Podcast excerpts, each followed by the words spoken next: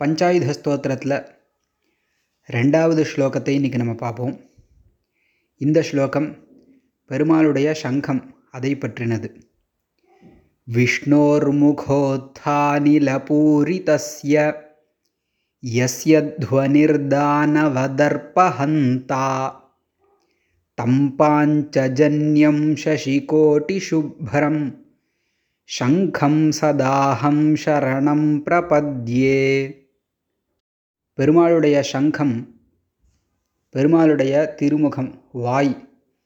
அந்த வாயிலிருந்து கிளம்பிய காற்று அதனால் நிரம்பியதாக இருக்கு. அதைத்தான் முதல் வரியில் சொல்கிறார் விஷ்ணோர் முகோத்தானில பூரிதஸ்ய விஷ்ணோஹோ பெருமாளுடைய முகம். அதனால் அதிலிருந்து உத்தித கிளம்பிய அனிலகன வாயு காற்று. அதனால் நிரம்பியதாக இருக்கு சங்கம். அப்படி நிரம்பி இருக்கக்கூடிய எஸ்ய எந்த ஒரு சங்கத்தினுடைய துவனி அப்படின்னா ஒலி சப்தம் சவுண்டு அந்த சவுண்டு என்ன பண்ணுறது தானவ தர்பஹந்தா தானவாகனா அசுரர்கள்னு அர்த்தம். அந்த அசுரர்களுடைய தர்ப்பகா தர்ப்பகான தெனாவட்டு ஆணவம்.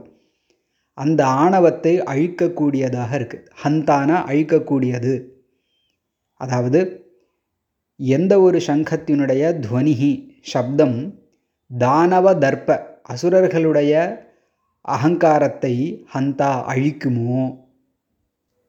தம் பாஞ்சஜன்யம். அப்படிப்பட்ட பாஞ்சஜன்யம் அப்படிங்கிற பெயரை கொண்ட சங்கம் சங்கத்தை சதா எப்பொழுதும் அகம் சரணம் பிரபத்தியே. நான் சரணடைந்தவனாக இருக்கிறேன்.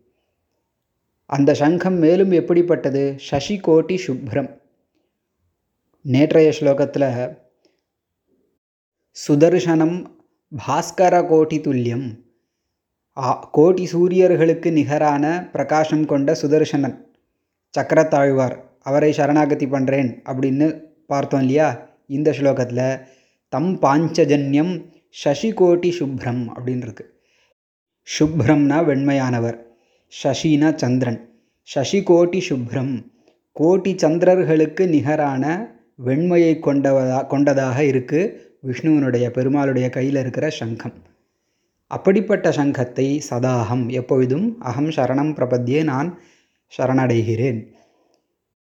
விஷ்ணுவினுடைய முகத்திலிருந்து கிளம்பிய வாயுவால் நிரம்பிய எந்த ஒரு சங்கத்தினுடைய துவனி ஒலி அசுரர்களுடைய ஆணவத்தை அழிக்குமோ?